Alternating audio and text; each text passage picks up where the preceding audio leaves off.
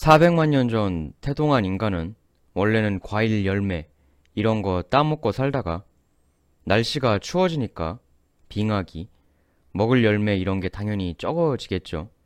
그래서 살기 위해 어쩔 수 없이 고기를 먹어야 했다. 그러니까 고기를 인간이 좋아서 먹기 시작한 게 아닙니다. 근데 고기를 먹으려고 해도 인간은 몸이 허약하고 느리니까 사냥을 하려면 몸으로는 당연히 사냥을 할 수가 없겠죠. 뭐 동물들하고 맞짱 떠서 이길 수가 없으니까 맨몸으론. 그래서 별 수 없이 도구를 만들어 쓸 수밖에 없었고 그래서 찾아온 게 약 200만 년 전서부터 도래한 석기 시대였던 겁니다. 결국 기후의 변화로 찾아온 공경이 되려 인류를 진화시킨 거죠. 그러니까 진화 발전이라는 건 언제나 위기를 통해서 찾아온다. 이게 역사의 진리죠. 오늘부터는 신석기 시대에 들어갑니다. 날씨가 따뜻해지면서 동물들이 작고 날렵해지고 따라서 그런 애들을 잡기 위해 더 정교한 도구가 필요해졌다라고 말씀드렸죠. 그래서 찍어서 뭐 쳐서 눌러 떼서 만든 뗀석기가 아니라 갈아 만든 간석기의 신석기 시대가 도래하게 됩니다. 이 시기가 약 1만 년 전이다. 이 시기가 그 마지막 빙하기의 종결 시기와 거의 일치한다 라고 말씀을 드렸죠. 결국 인류의 변화는 기후예요. 날씨입니다. 이 신석기 시대 들어오면서 변화하게 된 게 사냥이 집단 사냥보단 개인 사냥이 늘어나게 됩니다. 물론 집단 사냥도 여전히 하지만 인류의 개인성이 조금씩 발현되기 시작하는 게 이제 신석기가 시작되면서부터거든요. 사실 인간이라는 게 묘한 존재죠. 그러니까 조직 생활을 중시하면서도 동시에 이기적이기도 하고 철저히 개인을 추구하는 것 같지만 또 개인만 너무 추구하다가는 사람들이 욕을 하죠. 사실 이런 인간성의 모순, 그러니까 집단 중시와 개인 중시가 본능성에 혼재가 되어 있는 이런 모순은 인류의 역사를 보면 쫙 이해가 됩니다. 구석기 시대까지는 엄청 추웠다고 말씀을 드렸죠. 그러니까 사냥감들도 다 덩치가 크고 털 많고 이런 매머드 같은 애들 힘도 세고요. 안 그래도 약한 인간이 그런 거대한 애들을 혼자 맞짱 떠서 이길 수가 없겠죠. 매머들을 어떻게 1대1로 잡겠습니까? 못 잡죠. 구석기 이전 시대의 인간은 그야말로 혼자선 아무것도 할 수가 없는 존재였습니다. 그런데 신석기 시대 들어서 이제 더워지니까 매머드 같은 애들이 이제 줄어들고 어, 작고 날렵해졌죠. 근데 예를 들어서 우리가 사슴을 굳이 2, 30명씩 떼거지로 몰려다니면서 한 마리를 잡을 필요가 있을까요? 그럴 필요가 없죠. 뭐 2, 30명에서 사슴 하나 고작 잡아가지고는 나중에 잡아서 나눠 먹어봐야 그걸 누구 코에 붙이겠습니까? 사실 사슴 정도야 뭐 날카로운 무기와 적당한 기술만 있다면 한번 혼자서도 도전을 해볼 수가 있죠. 뭐 끼케야 한두 명 정도? 하물며 좀 더 정교한 그 사냥 무기들, 그러니까 활이라든가 화살 이런 것들이 나오기 시작하면서 인류는 과거의 집단 사냥 체제에서 점차 개인 사냥 체제의 방식도 많이 도입이 되게 됩니다. 오직 집단으로서만 존재 가치가 있던 인류가 이제 개인으로서의 가치도 생겨나기 시작한 거죠. 그러니까 날씨 하나 변하는 것이 이렇게 나비 효과를 불러일으켜서 개인으로서의 인간의 가치도 일깨워주게 되는 겁니다. 물론 구석기 이전 시대에도 개인 간의 어떤 그 퍼포먼스 차이는 분명히 있었을 거예요.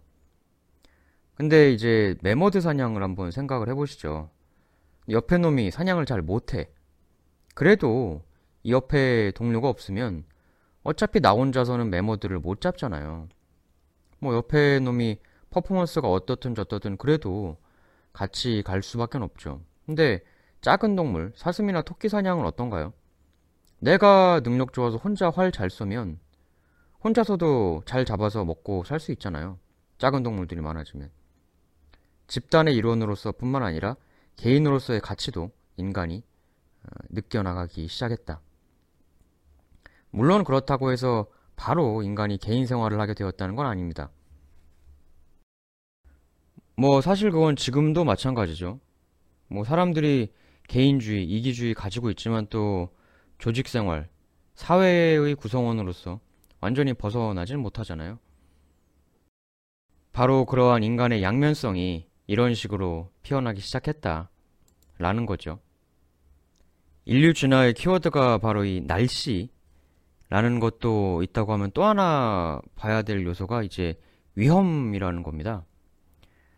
앞에서도 말씀드렸었지만 인류가 고기를 먹게 된 게 뭐 좋아서 먹게 된 게 아니었죠.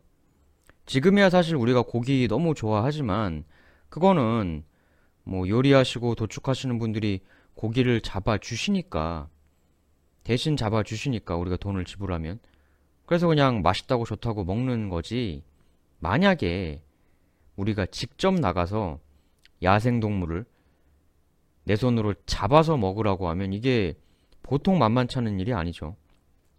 예를 들어서 괜히 멧돼지 잡아 먹으려다가 되려 내가 멧돼지한테 잡아먹힐 수도 있는 거고요. 뭐 멧돼지가 실제로 사람 잡아먹기도 합니다. 그러니까 사실 웬만큼 배가 고파서는 그 무서운 야생동물하고 맞짱 떠서 쟤를 잡아먹어야겠다. 이런 생각이 잘 안 들 거거든요. 누가 대신 잡아주면 모를까. 직접 하긴 어렵죠.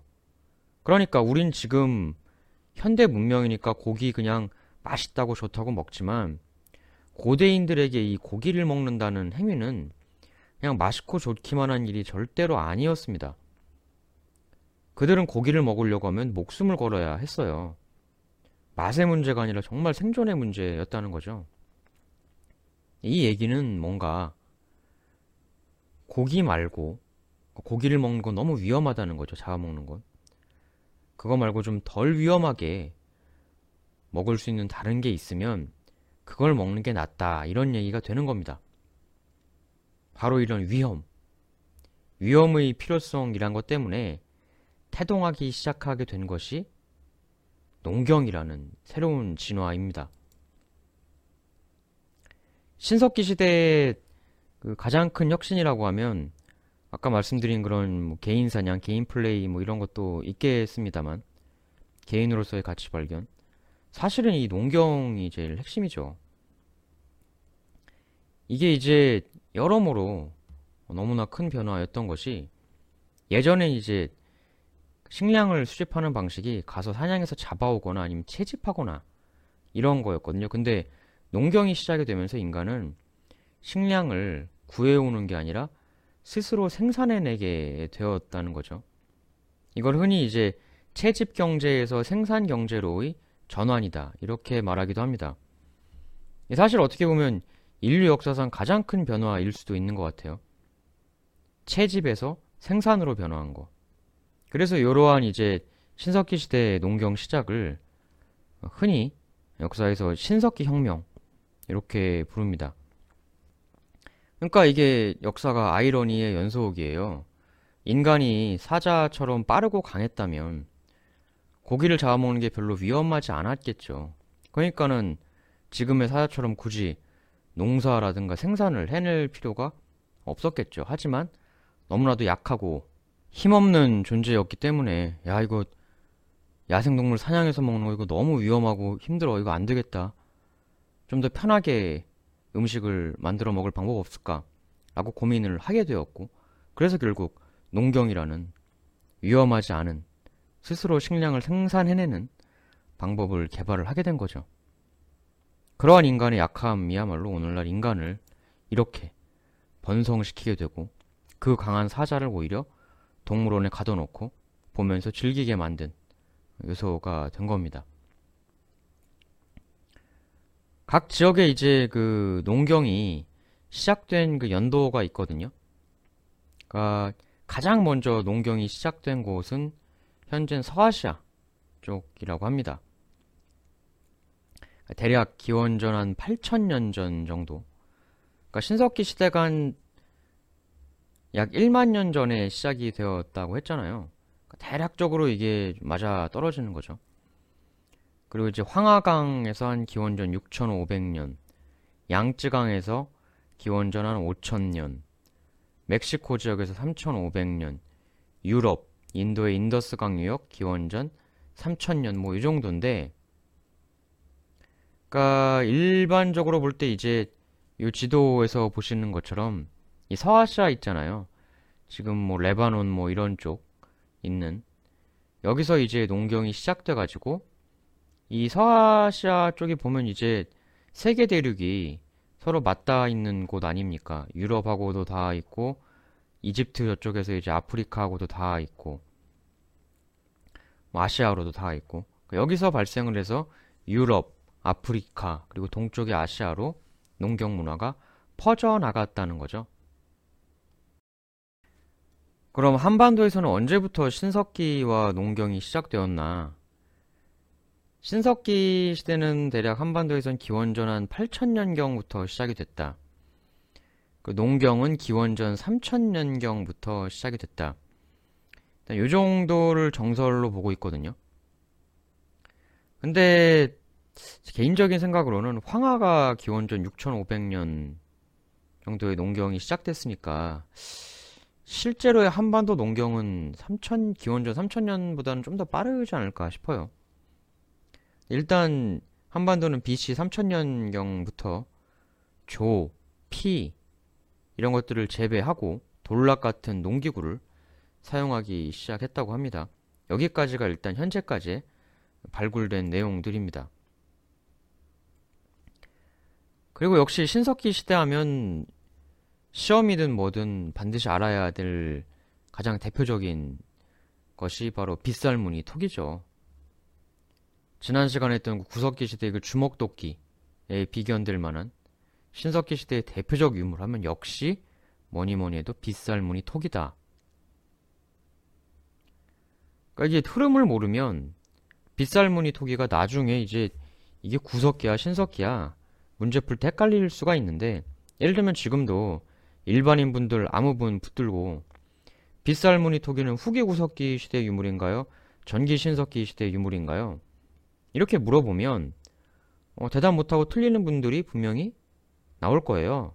근데 그분들이 중고등학교 때 역사 공부를 안 했느냐? 그건 아니거든요. 그러니까 이게 나중에 됐을 때 흐름을 모르니까 흐름을 배제하고 그냥 무턱대고 외우니까 오랜 시간이 지나고 나면 헷갈리고 까먹는 겁니다. 무식하게 외운 건 반드시 시간이 지나면 까먹게 됩니다. 이거 사실 조금만 생각을 해보면 빗살무늬 토기는 구석기가 아니라 신석기 이렇게 외울 필요가 없어요. 당연히 신석기죠. 왜냐하면 지금 이 사진을 보세요. 빗살 무늬 토기의 사진을 이 빗살 무늬가 상당히 그 세밀하고 날카로운 도구로 선을 그은 거 아닙니까? 즉 세세하고 날카로운 도구가 없이는 만들 수가 없는 게 빗살 무늬 토기라는 거죠.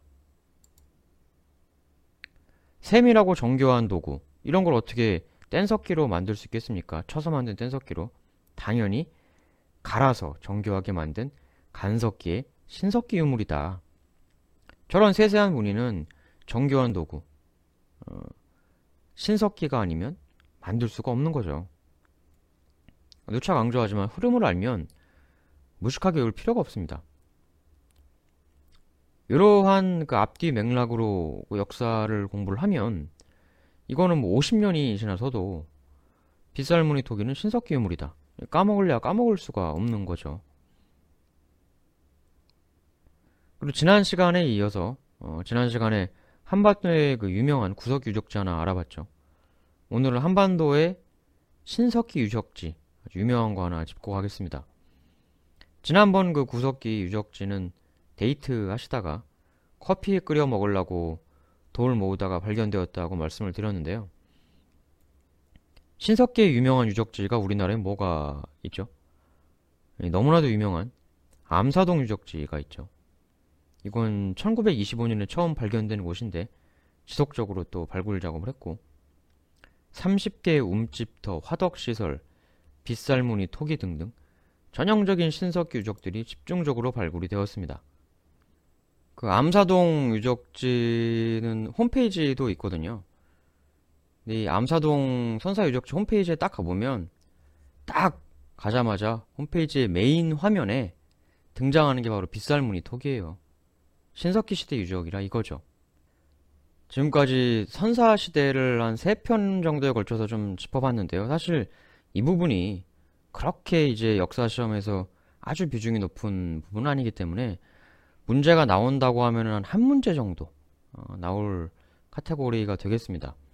사실 선사 시대라는 말 자체가 그 역사의 앞에 있다. 그러니까 역사 이전 즉 문자가 기록되기 이전의 시기다 보니까 그 내용이 그렇게 재미가 많이 있지는 않습니다. 다음 시간부터는 더 비중이 높고 어, 재미도 있는 문명의 시작, 문명시대 이야기를 이제 펼쳐나가 보도록 하겠습니다.